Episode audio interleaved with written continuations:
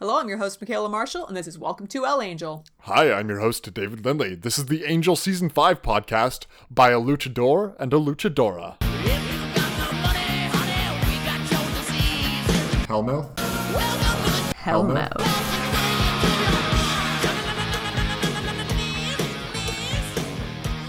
Oh, that's so cute. I got my own little name. You do indeed. And now, this in fact brings me to my first piece of research for the episode.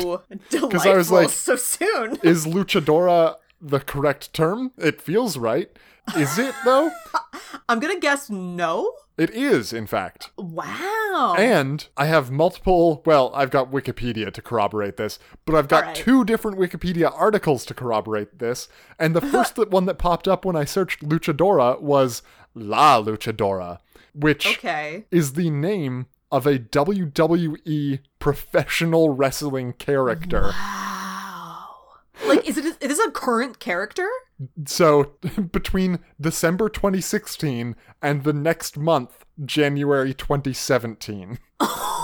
so recent Oh, no. enough that I'm like, it was very unexpected, I think. I thought this would be like an 80s or 90s thing. But no, within the past like three years. But like, it literally lasted for a month. Uh, yeah. Maybe two. I don't know exactly when in December. Oh no, December 20th to uh, February 20th. So exactly two months. There you go. So that's either that person just not being good at the thing, or people reacting very unfavorably to it. it's so much better than option number one because Oh, no. it was originally p- portrayed by Becky Lynch. La Luchadora was also portrayed by three other wrestlers Jeez. in a two month stint. And reading this article is just like.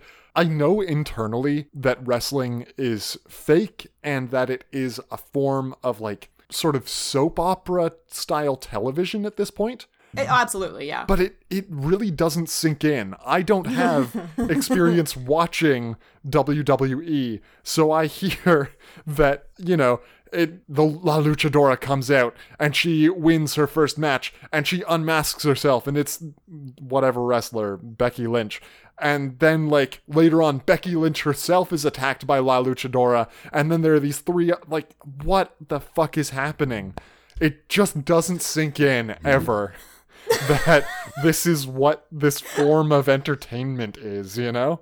Yeah. It's honestly this very interesting thing to even exist because there are all these men who, you know, like this form of entertainment that has a bunch of burly men wrestling with each other and uh-huh. like yes also scantily clad very in shape women wrestling with each other. So i suppose there's that. But then yeah has these crazy soap opera storylines and they're all so into it It is very bizarre. I don't know if any of our listeners are really into wrestling, but I do not quite understand the appeal. Anyway, Angel, season 5, episode 6? Yeah, the Yeah. cautionary tale of numero cinco. Original air date November fifth, two thousand and three. What an episode, Michaela. What an episode! A wild ride. The much promised luchador mailman in the background storyline comes to pass, and it's about what I expected, I think. I didn't have a terrible time. No. Uh, I don't. I don't think the episode is doing anything particularly interesting. no. But at the same time, it caused me to slightly sympathize with Angel. Ooh, so that's quite Which- interesting. Not not while I was viewing the episode, but afterwards, upon reflection, I realized that I kind of had some sympathy, and like I guess we'll get to why later. But that's not some an emotion I am used to feeling in relation to Angel. Yeah. You know, what is he called this episode? Old Broody Pants? oh my god, there's some good ones. Spike's on fire, except Spike. not really. Yes, is Yeah. on metaphorical fire with what he's calling Angel here. Uh, my interesting thing from the episode, because as you know, you said it's not that. I don't know. It's about a, a luchador who used to be a demon fighter, but it's And like no Angel sees a more wacky than reflection that. of himself in this person. Can Angel That's it. stop seeing fucking dark reflections of himself in the people around him? Because two of the first five, sorry, six episodes are just that. Oh no, three. Sorry, Unleashed. So it's um, Yeah. the one with Spike. Yeah. Uh, just Desserts, I think, is what it's called, or just Reward. Um, Reward, yeah, yeah. and then Unleashed, and now yeah, Cautionary Tale. All I mean, Angel seeing dark reflections of himself. like to an extent, anytime Spike is in the room, Angel's doing that. Yeah. Because there are some scenes in Hellbound where they're having conversations True. about that. Yeah.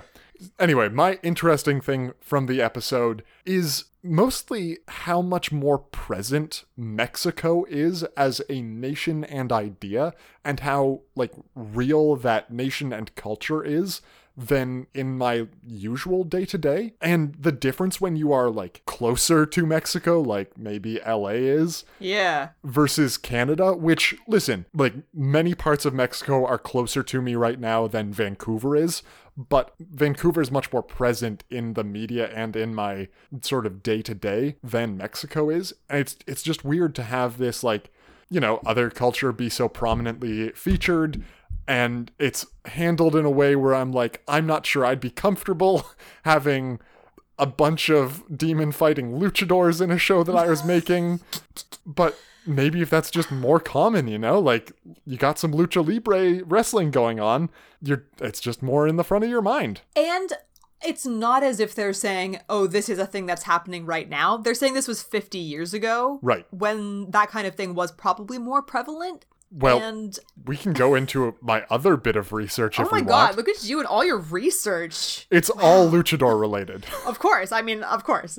but the Wikipedia page for Lucha Libre, the wrestling style uh, in which luchadors take part, is just so fantastic. And I think my favorite part of it is the picture of the real life statue of El Santo.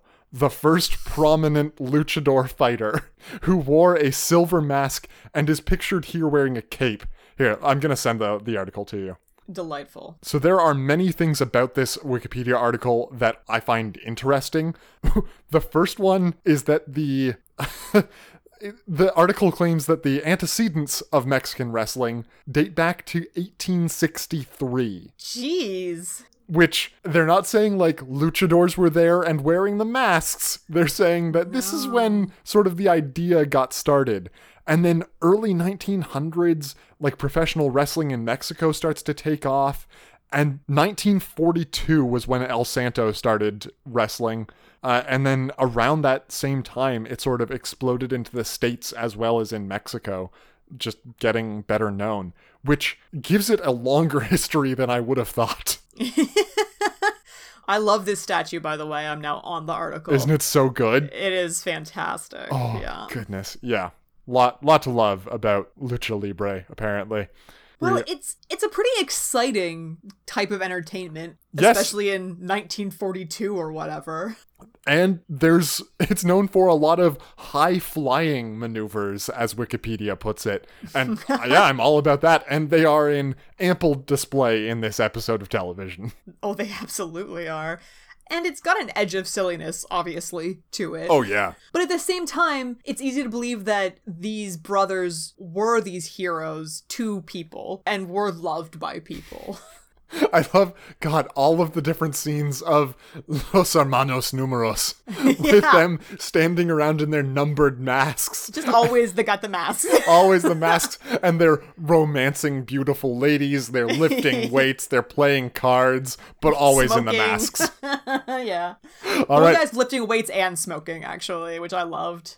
this episode starts off we've got some security guards getting killed and dock workers blah blah blah It's a security guard and a plumber. They're killed by something we can't see. I have a, a fun note about this, though, Oh. because this is the longest cold opening in the whole series up to this point. Wow. At 6 minutes and 18 seconds. it is lengthy Ah, i gotta wonder what it's doing for our episode though because it's setting up that people are dying and yep It And it ends at a weird spot. yeah, it ends with what? Carlos getting attacked and like pushed down and a shadow appearing above him.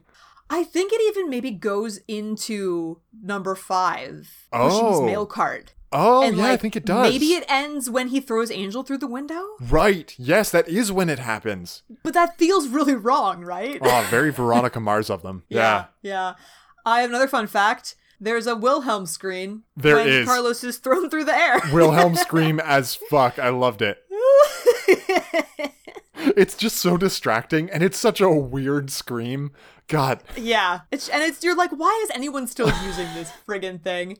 And my one last piece of trivia, because apparently we're just fuck? front loading all of our trivia. Yeah. So the writer director of this episode, Jeffrey Bell, who I don't know a lot about because I'm not as familiar with the writers and directors of Angel, but Mm-hmm. I presume he's worked on many other episodes. Apparently, he always he used to work on the X Files, and he always wanted to work Mexican wrestling into an X Files script, but like it, it just never worked. And then he went to Joss, and he was like, "I need to do this," and Joss said, "You live your dreams," you know.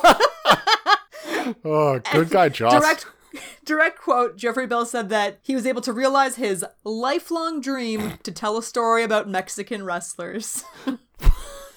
So good for you jeffrey bell. Living his best life, and I am happy to see it happen. yeah.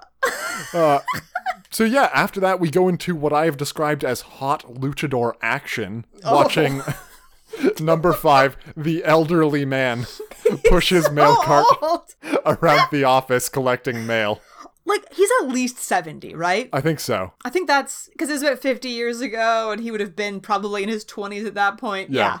yeah, Yeah, right so sounds that about right. hot action uh-huh Listen, I'm excited to see more luchadors in this show, and he is getting front and center for the first time. mm-hmm. We got some bit with Lorne and Fred.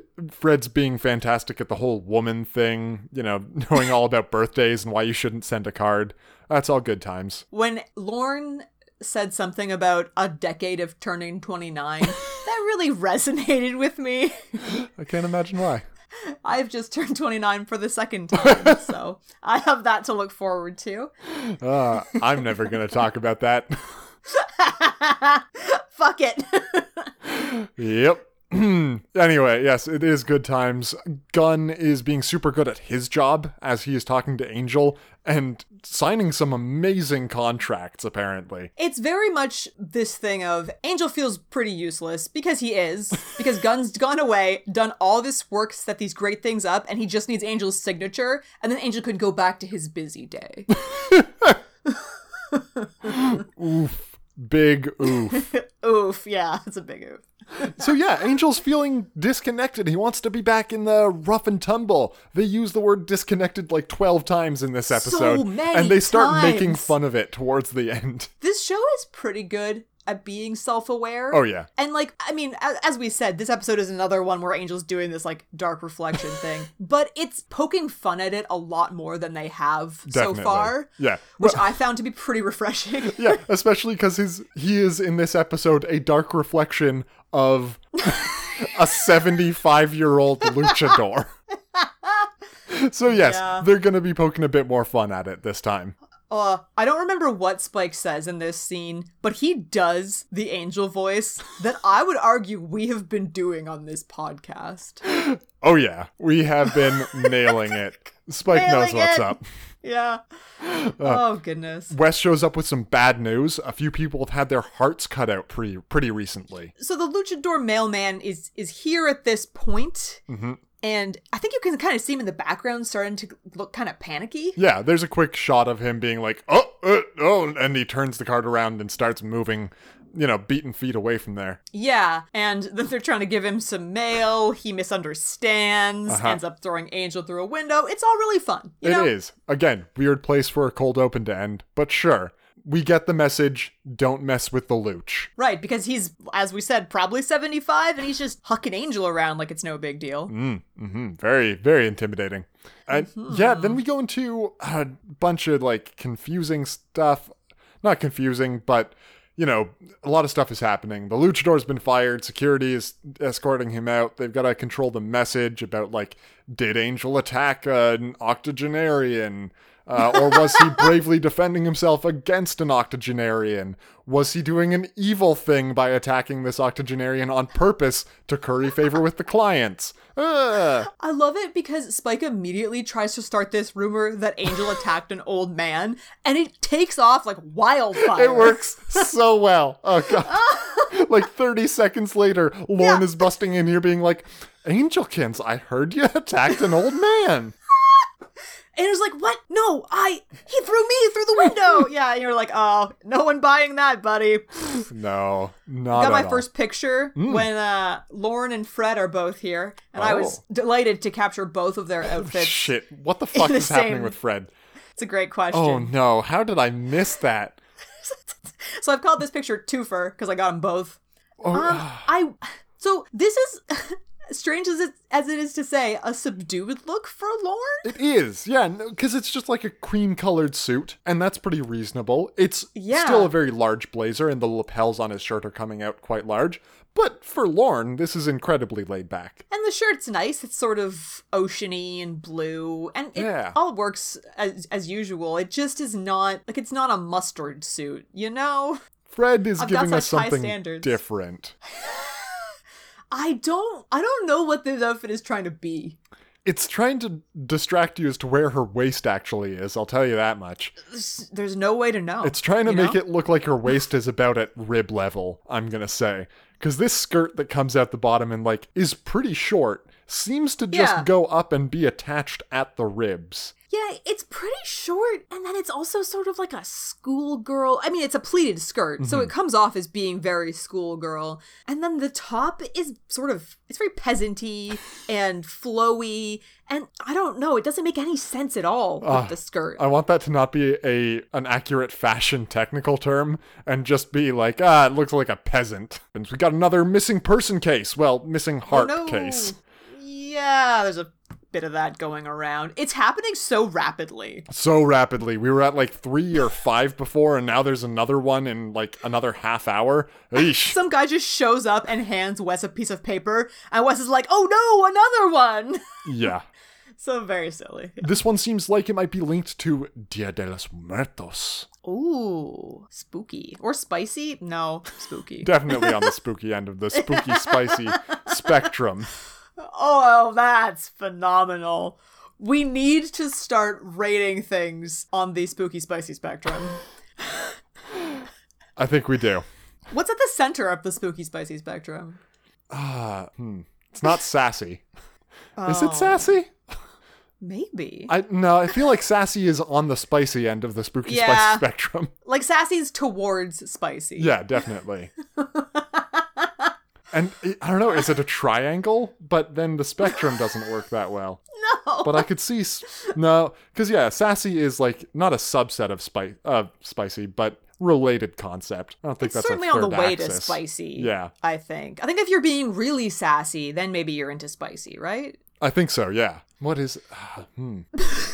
We'll we'll, get back to it. this. We'll Yeah. come back to it. We'll circle back around. It's fine. yeah. Anyway, the gang has got to go investigate this, so they have to hop into the most ridiculous car and go after whatever bad guys they can find. So this struck me as being Angel's original car. Oh. Like, this is the car he used to drive around when he could only go out and drive around at night. Oh, yeah. His convertible. I mean, why, Yeah. as a vampire, do you have a convertible? But this car, like, I didn't even bat an eye. It looks so familiar to me. Oh, so I it's think insane. It's like the Angel Mobile. it's the Angel Mobile. Yes, that's what it is. Put it like in like a 1960s Batman style. yeah, like that's what he. That's the car he has. He's just Batman. Okay. All right, fair enough.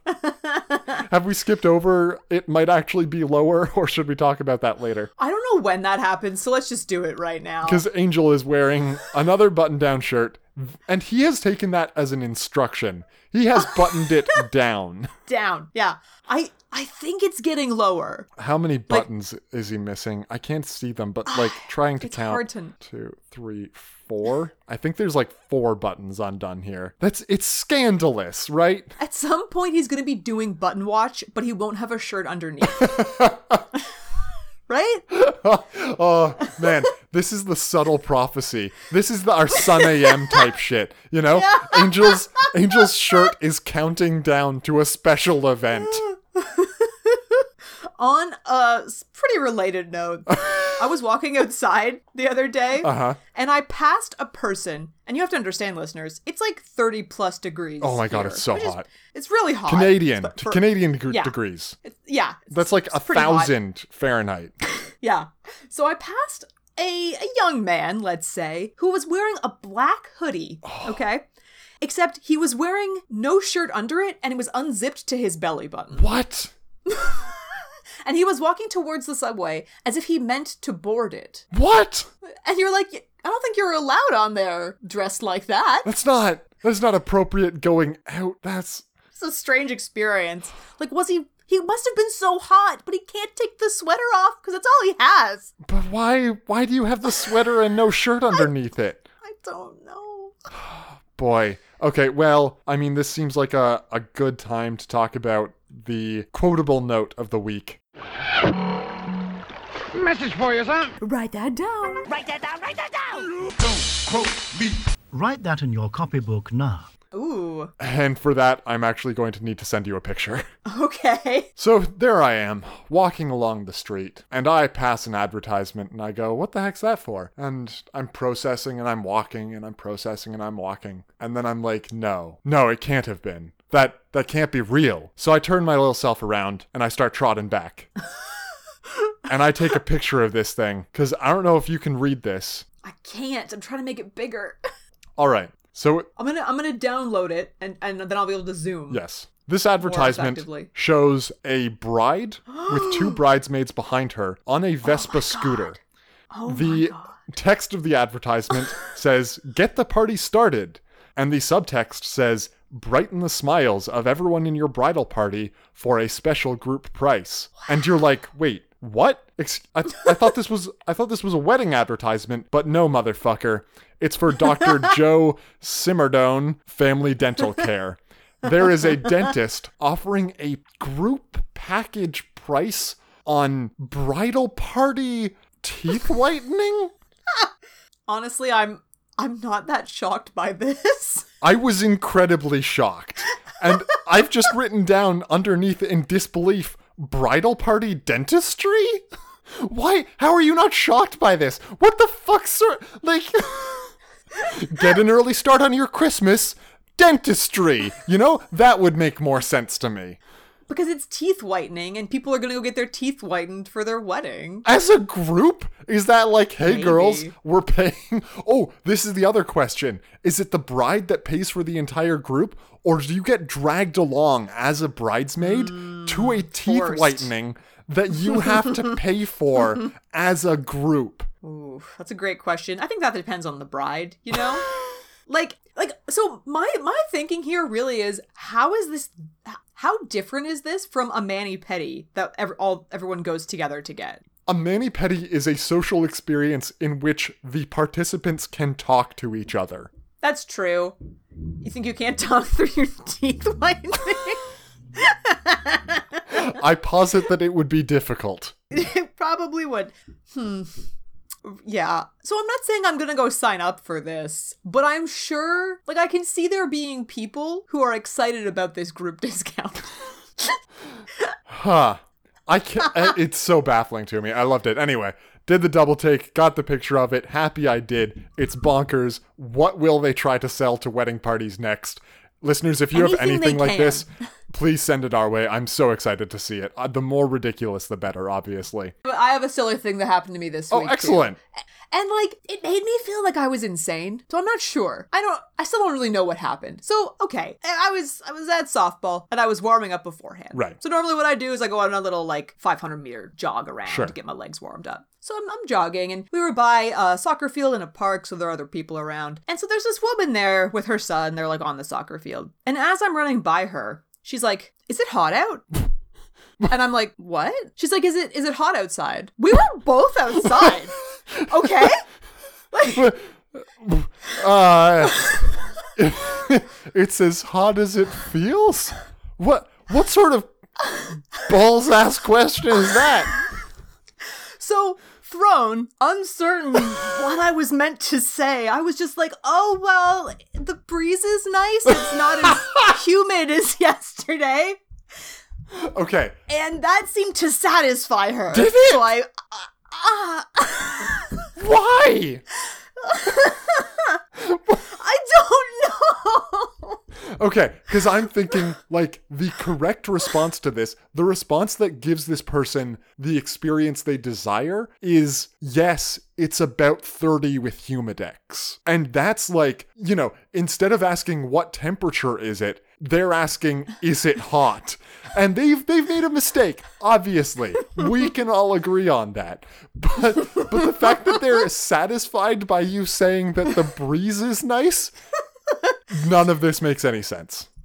It really seemed like the fact that I was running, she thought I had some additional information because of that. that she was not uh, was not available What? to her. Yeah, what do you mean? Don't you know. you are the worst judge of temperature at that point because Yeah. you're hot already. yeah. You're running. Uh huh? I know. Yeah. Huh. Okay. It was so weird. Is she asking a- like for personal information or does she want to empathize with you? Is she like do you find it hot or maybe yeah, maybe if you had said no, I'm cold all the time, that would have been satisfying? Wow. And like, it's one of those things where if it had been a male person, my first thought would have been that they were hitting on me and didn't know how to do it. Yes. Right? Absolutely. And so, I mean, that could be her deal too. I'm not just because she has a small child.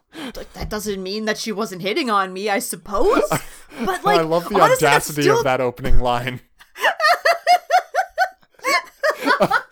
oh shit. No, see, because what happened is you interrupted her. Because she was saying, Is Uh-huh. it hot outside? And you panicked and said the breeze is nice before she got a chance to say, Or is it just you? right in front of her child. Yeah. Child's gonna learn a thing or two, okay? yeah. So, oh, it was unsettling. yeah. I'm like, the idea of aiming a pickup line at a person who's running in the first place, like a jogger. yeah. Okay, I love everything about that. Oh boy. Thank you so much for sharing. Wow. Yeah. Okay.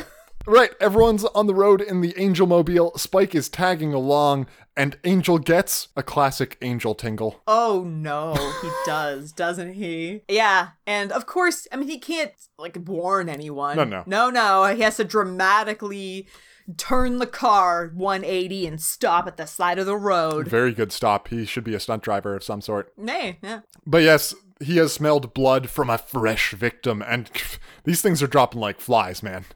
Oh boy. It's rapid. Very. This guy's not. He's not wasting time. No, you definitely know? not. So yeah, they find this dead body. They're like, okay, seems pretty fresh. Angel smelled the blood, blah blah blah. This thing, whatever is doing this, must be pretty close. And indeed, it's right behind them. Oh, is she behind me? No, I'm in front of you. Yeah, it's literally, literally right there. Wes has a shotgun and proceeds to shoot the thing i- directly in its like half chest armor over and over again. Listen, I applaud his thinking and his gumption, you know? He's doing the Oh. best he can. Sure, uh, I mean, he's hitting center mass, but that's typically what you want to aim for. You're going to rise up a little bit, whatever. Uh, he's at least got a shotgun and he's trying to do something, you know? It's true. And I mean, Gunn's try to get in there. Angels made himself a sword Mm-hmm. Yep.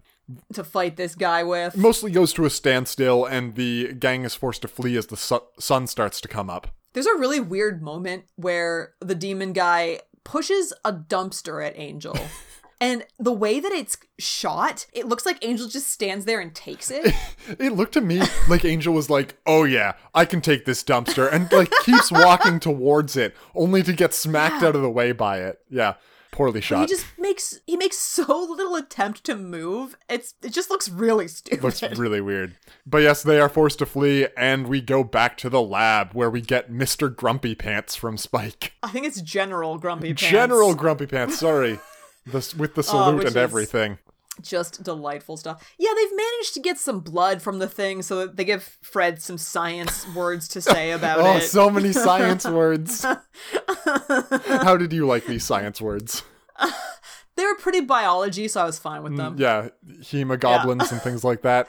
Yeah, I'm like, I don't know what she's saying. It could be real. yep. it's definitely not. But yeah, they're gonna scrape some blood off the axe and see what comes of that. Who knows, man? But Wes is doing research of his own, and the for the first time, those fancy books that you hyped up so much in our seasons one through four actually gets brought up.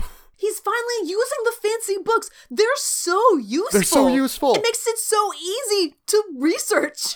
Although I do find the fact that there's like a sub index of these books really weird because if you're holding the histories book, let's say, you can speak into it the name of any history and open up and then th- boom, it'll be there. But if you look for a prophecy book, you'll get like the eh, and it will be like prophecies not found. Please consult prophecy tome. Which, yeah, like that really implies that every book is very specifically either a history book or a demon book or a prophecy book. And I would guess most books are just a mix of all those things. Right? Uh, aren't, Yeah. aren't they? Especially in this world where vampires are real? You'd think, you know? So yeah, and like why why does it have to be these other indices? Why is it not just one book and like a bunch of copies of it that are enchanted the same way? Anyway, dumb magical items. That's fine though. But they are very fancy, dumb, and I'm excited to see it. And Wes has his whole team. No Rutherford Sirk, but that's fine. He's got the rest of the team. The rest of the team is here, Yeah. and he gets a brief but antsy visit from Angel, who again, he got a bit of a dust up, but he wants more.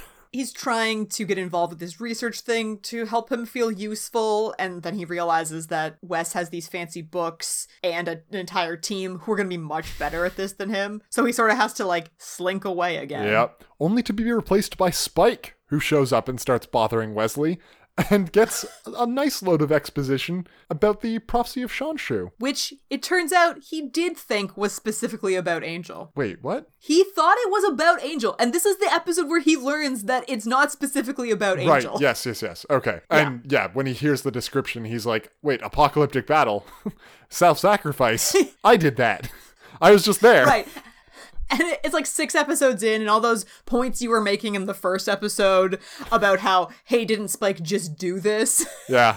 finally, finally, we're bringing those up. We haven't been talking about the Shanshu thing much, so that's fine. It's whatever. Uh, who cares? But yes, Tall, Dark, and Dreary comes up as another Mm, so excellent good. angel nickname. that oh, that one's one of my favorites. Yeah.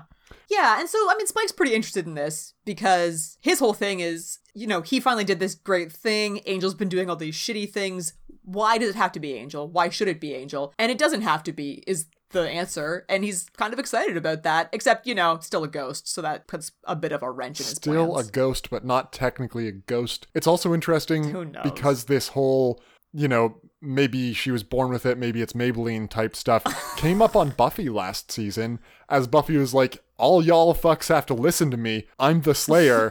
and they're like, you're not better than us. You're a Slayer, and you were just lucky as you were born this way. So yeah, retreading a lot of the same lines. I love the idea that Buffy said all y'all fucks. Can't you picture Uh. Sarah Michelle Gellar saying that? Such a different show.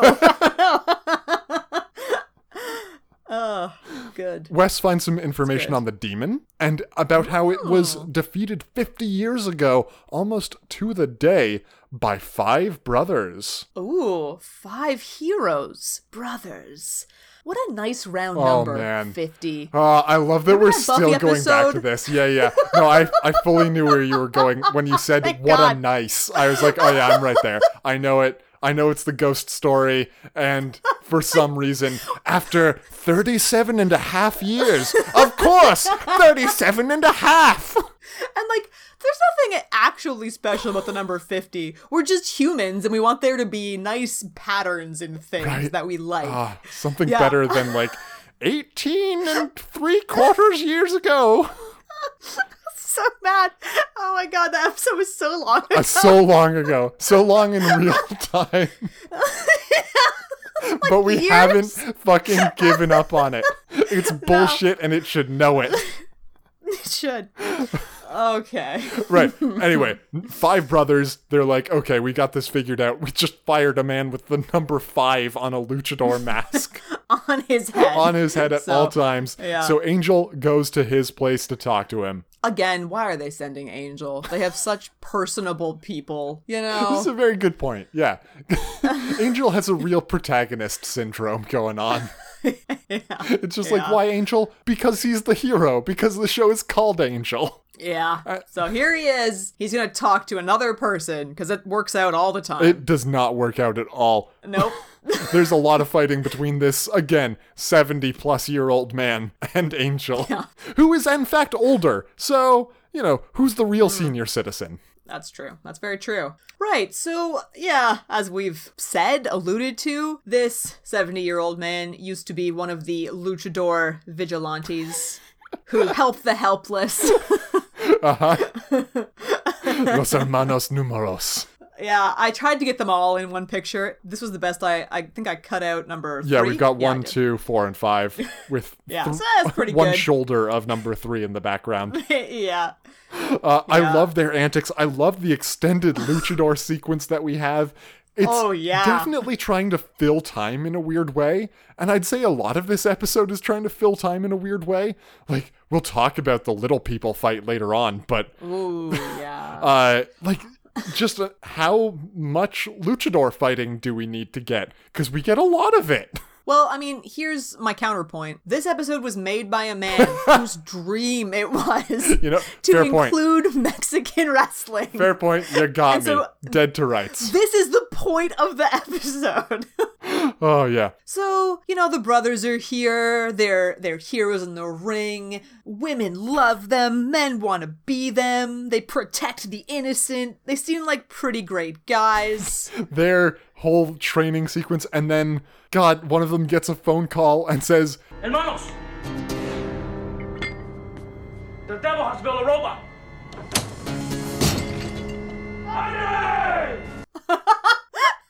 And they always do this clapping thing when they're about to go somewhere. and they're all shouting Andale together.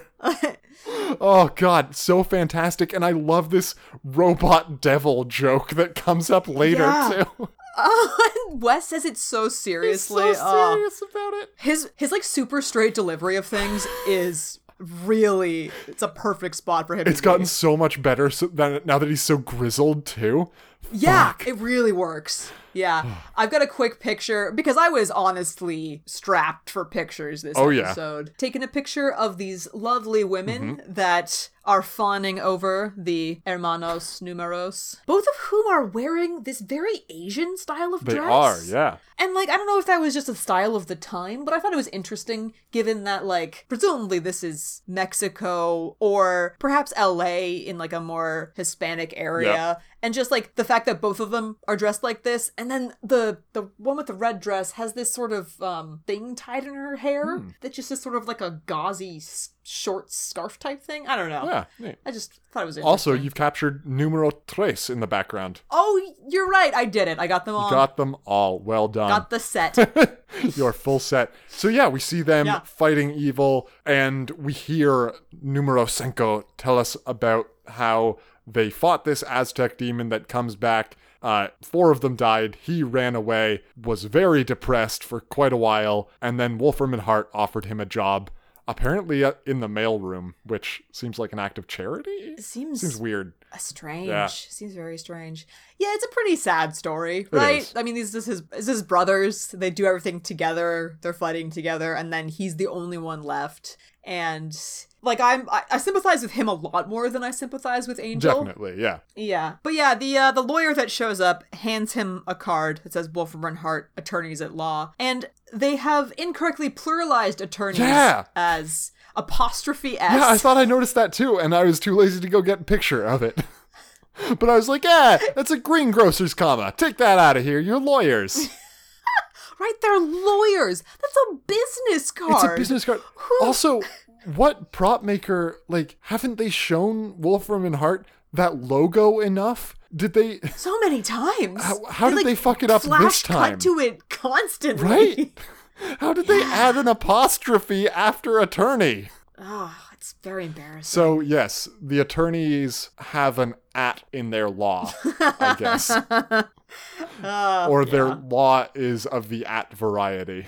Yeah. I don't even want to think about it. It makes me it makes my head spin. Bad times. Simply spin. Bad times. Yeah. And we get even more tragic as Numero Cinco takes Angel to see what the brothers are remembered as nowadays. And it's a lucha libre fight with one giant man who I think is supposed to be the demon, and these Yeah. five brothers, all played by little people. And I'm like, oof, that's again, this this man had a lifelong dream to make an episode of television about lucha libre, but uh Yeah. this is certainly happening. I mean, this it's supposed to be like a how the mighty have fallen. Oh, fallen. definitely. Like this is what we're reduced to. But at the same time, you're sort of thinking like, who in their right mind is coming to watch this? Yeah, I don't like. I don't have a problem with it sensitivity wise in the episode. I have a an issue with it like content and padding wise, where I'm like, couldn't they have spaced things out a bit more? Because we get a lot of rushed Yeah. exposition in this episode. couldn't they have done something different with it and not had this moment in here? Uh, And I mean, we're talking about a lot of voiceover. oh, a lot which, of voiceover. Generally speaking, I think voiceover is considered to not be good TV. Mm-hmm. Well, it's telling and not showing. Yeah, which is like the opposite of what a TV show should really be mm-hmm. doing. Indeed, it is. Yeah. Yeah, I really like Angel's moment here as he's brutally monologuing and talking about how this applies to his own past and you just got to pick yourself. I was not listening to or writing down No. anything that Angel said, but the punchline is that mid monologue, number five has escaped from this and hopped on a bus. Oh yeah, he's tired of this nonsense Oh, yeah. too. He's like, I don't got time for this. No one does. Yeah, I mean, Angel was basically trying to lecture this man about doing too much brooding, and you're just like, excuse me, you are gonna come in here and tell this man he's brooding too much? Who do you think you are? yeah. Oh, jeez. we get a lot more exposition about the demon. Takes the hearts of heroes, apparently. Yeah, yeah. And I mean, is this gonna give Angel a bit of a complex in a minute? Yeah, it sure is. Well, yes, indeed, because Angel's like, okay, I've got to, I've got to stop it from taking the hearts of any more heroes, and I'd better watch out myself. I'm something of a hero, you know. And then he goes out and he's like, oh no, the demon has found me and wants to take my heart. And it pins into the roof of a car or the hood of a car with a sword. And he's like, oh no, this is it for my heart. And then it just doesn't. It's like, uh, not you. And walks away and he's Yeah. like, what the hell, man? Yeah. And it's like, hey, Angel, you know all those things you've been feeling about how maybe you're not the hero you used to be? Well, here's a literal physical example of that right in front of Here you. Here is proof. Yep, here's literal. I mean, people try to refute this proof. It doesn't go great for them. Does not. So, Although, his heart would be a pretty gross, dried up husk. yeah, it's true. Wouldn't it? I, I don't Yeah. know. Would it? He he can still conceive a baby with Darla, apparently. I don't know what the status of the organs is. when he gets cut, he bleeds, right? Does yeah, right? I think. I mean, does he get cut a lot? He gets cut in this When episode, Spike but it doesn't cut- get shown. Yeah, Spike yeah, when. Spike gets cut, he bleeds. So, like, you gotta have a pumping heart, don't Spike's you? Spike's fresher. To oh, No, well, you don't have to have a pumping heart. It, maybe it's just like No. seeping out, but there's still blood in Oh, there, yeah. right? It's not like everything's atrophied. Otherwise, he'd be this gross like I mean, they mummy. right, and they have to drink blood. Yeah. so they're filling up the blood stores with more Oh, his blood. blood pressure must be off the charts. now, Oh. Angel goes for a yearly checkup at Wolfram and Hart. That is an Yeah. episode I want to see.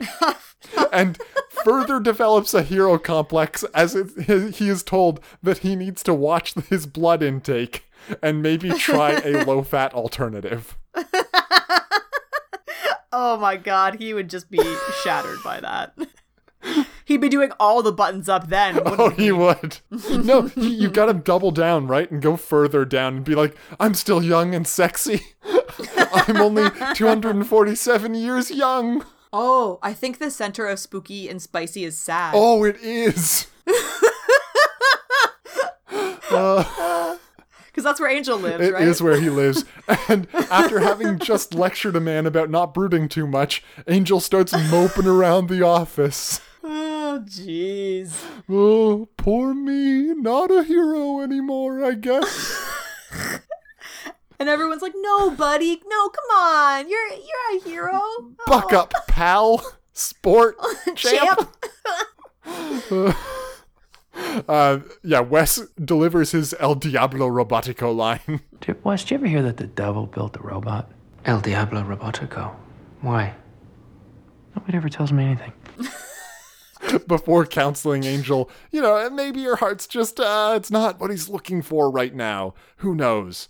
And Wes is very put out to hear that Angel no longer believes in the spirit of Christmas. right. Sorry, I mean the Shanshu prophecy.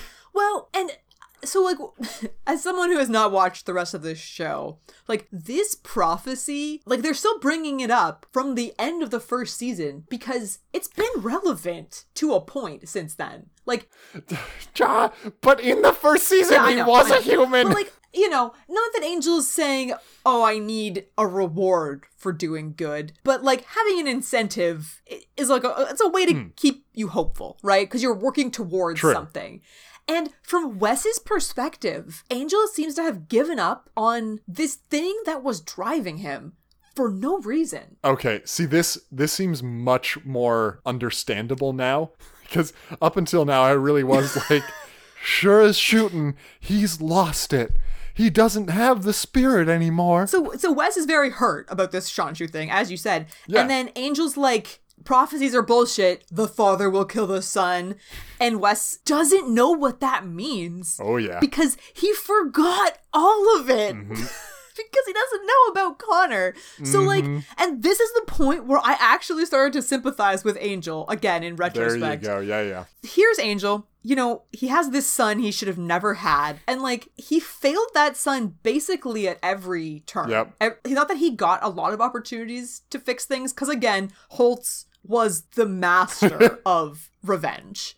So like he- he's got this thing that he was screwed over by this prophecy. He lost his son. He can't talk about it to anyone. And people are like, "Hey man, we don't understand why you're so upset about this." And like you can't tell us. Uh, and it's doubly painful coming from Wes because yeah. like Wes was the one who heard this prophecy and then saw Angel being like, "You're so cute, I could just gobble you up," and be like, "Ah, I need to remove that." Yeah. And so him saying it, it like that to Wes, you're just like, mm-hmm. "Oh shit." And but Wes is like, "What does that mean?" Yeah, I've never heard of that in my life. Yeah. All right, Gov, what you talking about then? Everyone's cockney. in the grim dark future. Everyone is Cockney. Only the cockney survive. Oh no! it's dark. Only it's the grim. Cockney survive Brexit. oh dear. Spike thinks that the demon might be vulnerable in the heart region. They're like, we shot it a bunch in the armored plate. It didn't work. What could we possibly do? Spike very adroitly says, well, you know, it's it's eating a bunch of people's hearts. Wouldn't it be poetic if its own heart was its weakness? And he's right that a lot of things tend to Oh, work yeah. that way. So Defo. is this Spike using his proficiency with poetry Oh to save the day? god. He's multiclassed into bard. Into Bard, yes! As as a ghost, he's like, well, I'm not a very good fighter anymore. Better just give some inspiring speeches about how shit Angel is. Oh, uh, there's no better spike than telling This- people to buck up because at least they aren't as shit as Angel. oh, so good. Oh yeah. So apparently, this demon, I'm not going to try to say the name, it is Nope. very Aztec. Uh, it's searching T's for a gold talisman that Numero Cinco has in his possession. And if it gets the talisman, it's going to be as powerful as the sun god, right? Yeah. And like Gunn's actually had a really good idea here. Like, hey, we work at the law firm where all of the evil contracts that have ever been made are Oh my recorded. god, yes! Right? Let's go see if I can find the evil contract this guy probably made to have this power to come back every And sure, it'll be an. Aztec, but we've got a modern record of it. And they do, Yeah. yeah. Or Wes can read it, because, yeah, yeah. he knows a bunch of languages and shit. Oh, so very, good. very good. Very reasonable, and a really nice background detail, actually. Yeah. Yeah. Super like it. Um, Angel goes because who else is going to go to talk to number five and try to defuse the situation? Why take everyone when you can just take Angel? When- you know? Yeah. He's got this under He's control. like, hey there, you better give me the amulet or you're gonna die. And number five's like, I fucking ate it, man. I know that I'm not a hero. It's not gonna want to take my heart, but it's gonna have to go inside me anyway. He fully wants to die Yeah. because he he wishes he had died with his brothers. Well, and he's been setting out this shrine on Dia de los Muertos every year for his brothers to come visit. They never have. He's pretty sure it's because he sort of retreated. He didn't die heroically in battle with them. and then he signed So, up yeah. to work for Wolfram Hart. That too, Yeah. yes, that was the big part. Yeah. So yeah, that indeed the demon does show up and Angel starts fighting it alone. Number 5 wants to die initially. As Angel is getting pasted a little bit, number 5 jumps in there and shows that he is still a hero. Yeah. Starts to kick a bit of ass.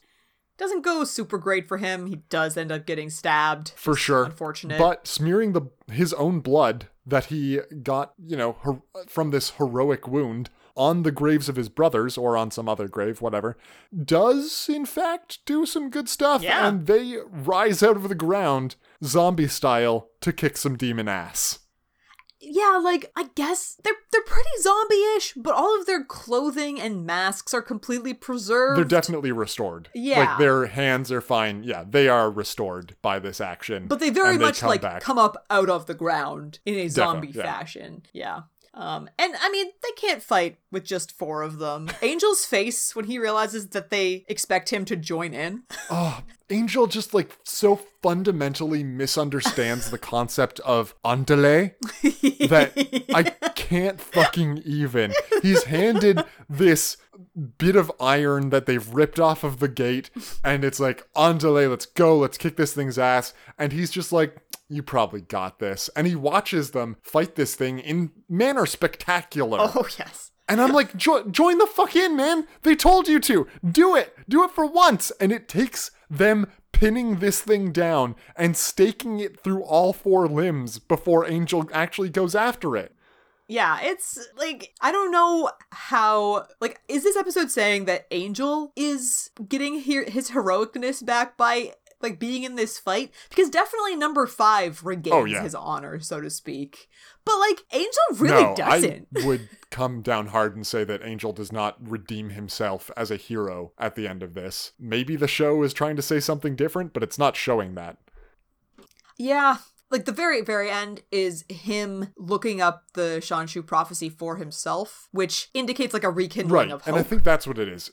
And I think that's exactly. maybe that's what it's it not is, that yeah. he Yeah, is yeah. a hero it's that he believes in the power of heroism again the demon is killed Yeah. number five tells angel that he did not in fact swallow this talisman he had it hidden in the coffee and there is a really nice moment as the four or the five brothers now reunited all disappear in front of this gravestone Oh, I was very yeah, it's so up, it's know? Uh, unexpectedly really nice, nice. for these five dead luchadors who just kicked demon ass to now be back together. Yeah.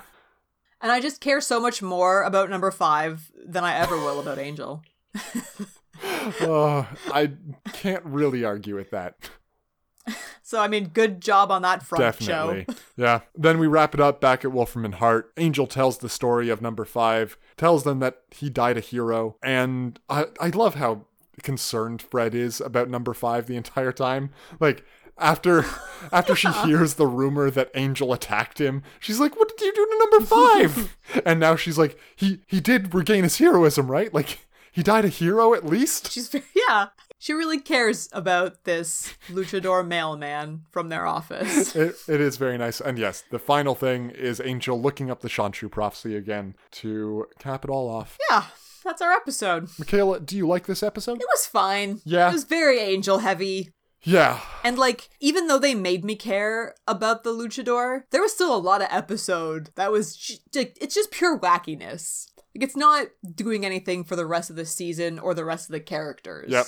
It's just wacky. Highly agreed. And uh, you've got a 42 minute episode. It's hard to make it not feel flabby and rushed a lot of the time.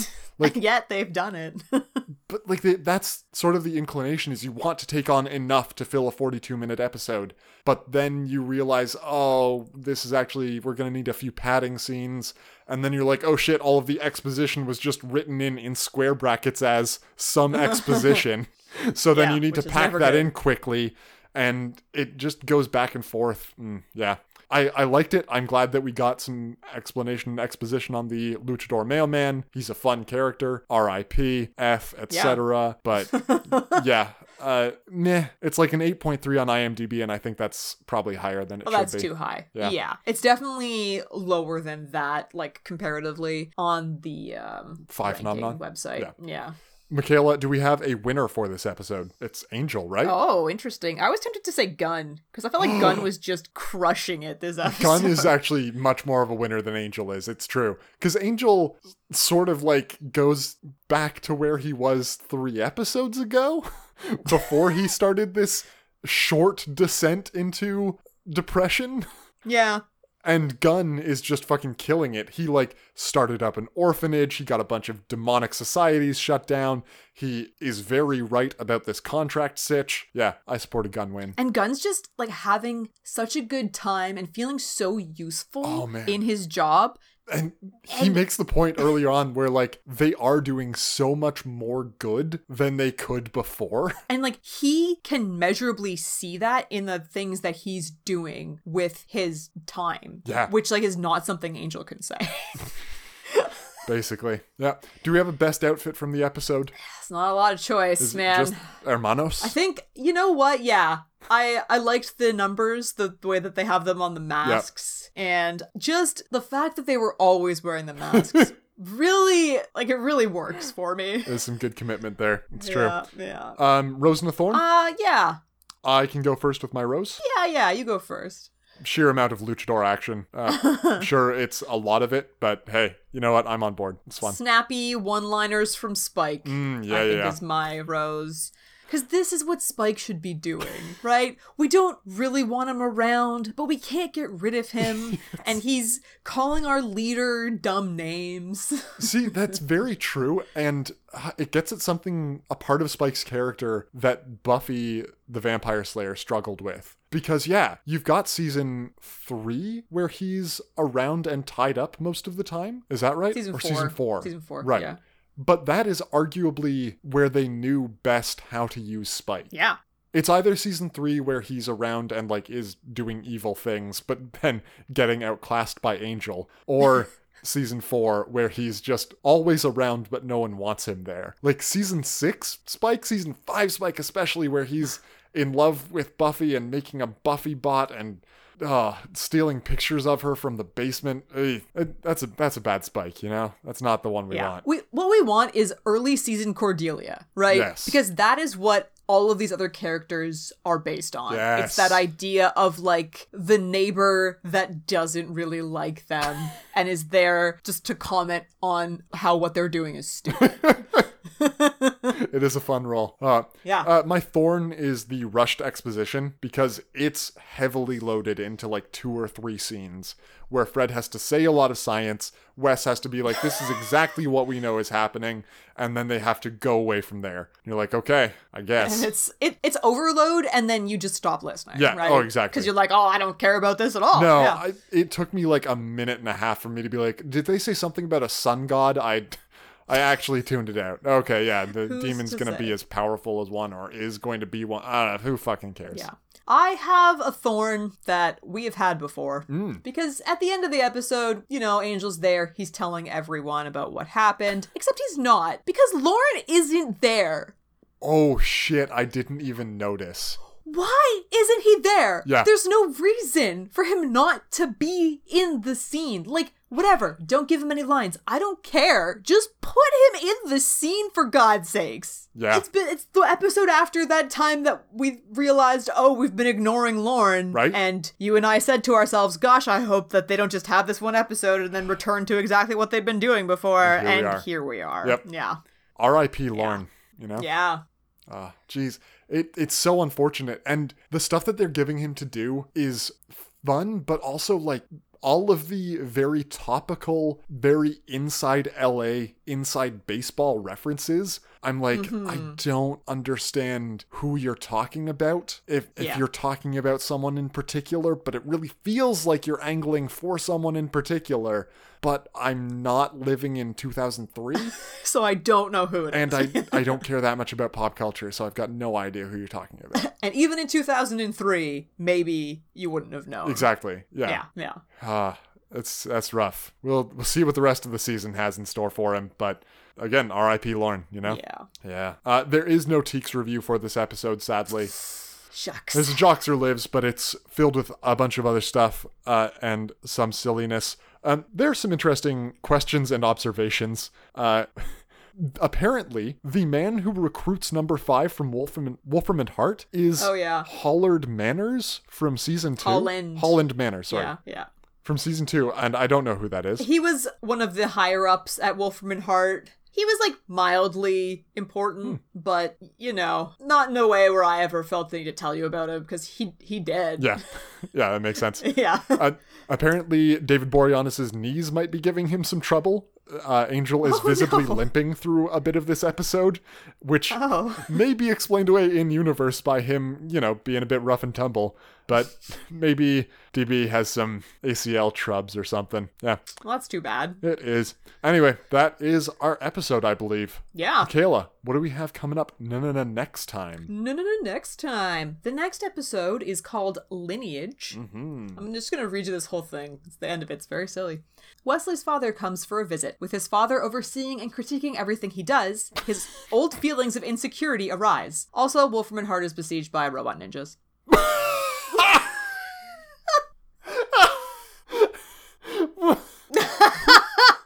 what madman thought up that episode because it's so cliched in a number of ways right like Yeah. has has wes in the past four seasons been grappling with his identity in relation with his father Maybe in that episode where they're all 16 again, it comes up. But, like, honestly, I don't remember. And at this point, he's so far past that insecure person he used to be. Like, you know, his grittiness started, like, somewhere in season three. So he's not going to be whining about his father at that point.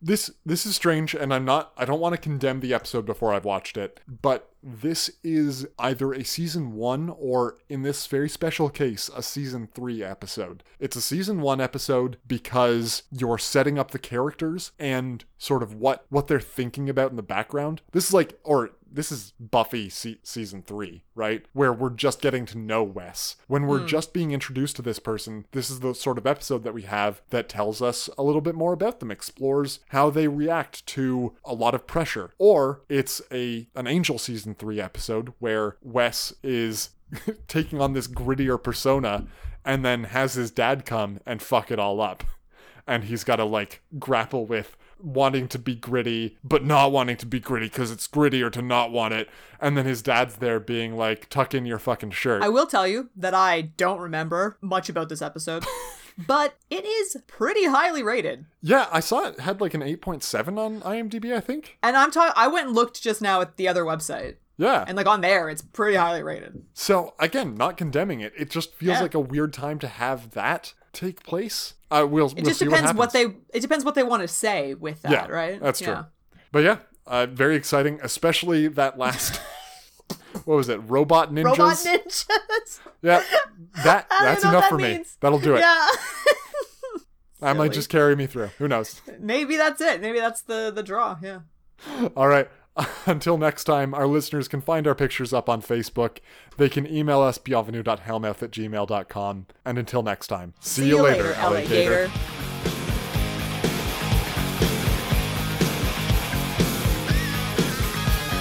Welcome to the Hellmouth.